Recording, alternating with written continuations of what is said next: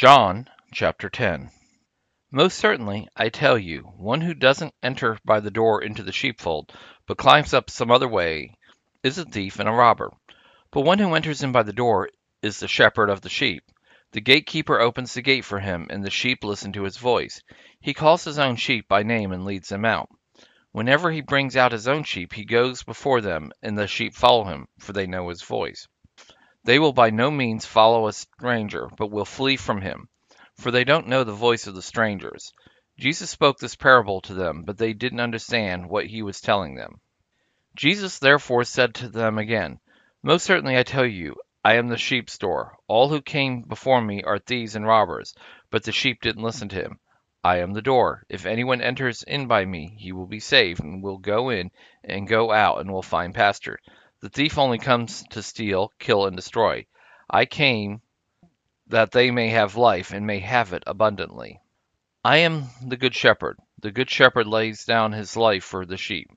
He who is a hired hand and not a shepherd, who doesn't own the sheep, sees the wolf coming, leaves the sheep, and flees. The wolf snatches the sheep and scatters them. The hired hand flees because he is a hired hand and doesn't care for the sheep. I am the good shepherd. I know my own, and I am known by my own, even as the Father knows me, and I know the Father. I lay down my life for the sheep. I have other sheep which are not of this fold. I must bring them also, and they will hear my voice. They will become one flock with one shepherd. Therefore the Father loves me, because I lay down my life, that I may take it again. No one takes it away from me, but I lay it down by myself.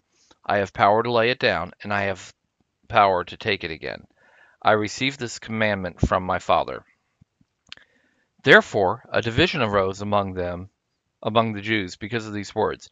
Many of them said, He has a demon and is insane. Why do you listen to him? Others, These are not the sayings of one possessed by a demon.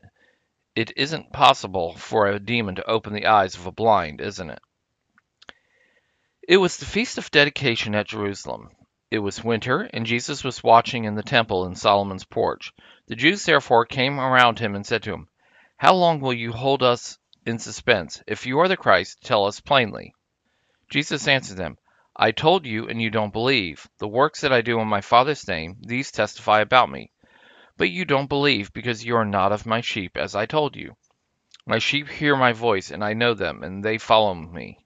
I give eternal life to them. They will never perish, and no one will snatch them out of my hand. My Father, who has given them to me, is greater than all. No one is able to snatch them out of my Father's hand. I and the Father are one.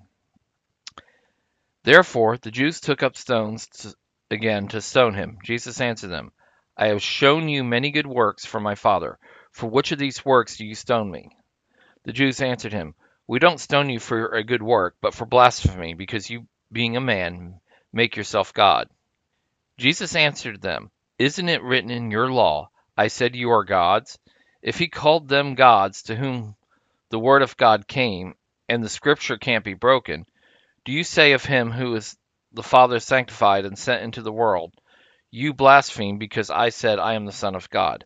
If I don't do the works of my Father, don't believe me. But if I do them, though you don't believe me, believe the works, that you may know and believe that the Father is in me and I in the Father. They sought again to seize him, and he went out of their hand. He went away again beyond the Jordan into the place where John was baptizing at first, and he stayed there. Many came to him. They said, John indeed did no sign, but everything that John said about this man is true. Many believed in him there.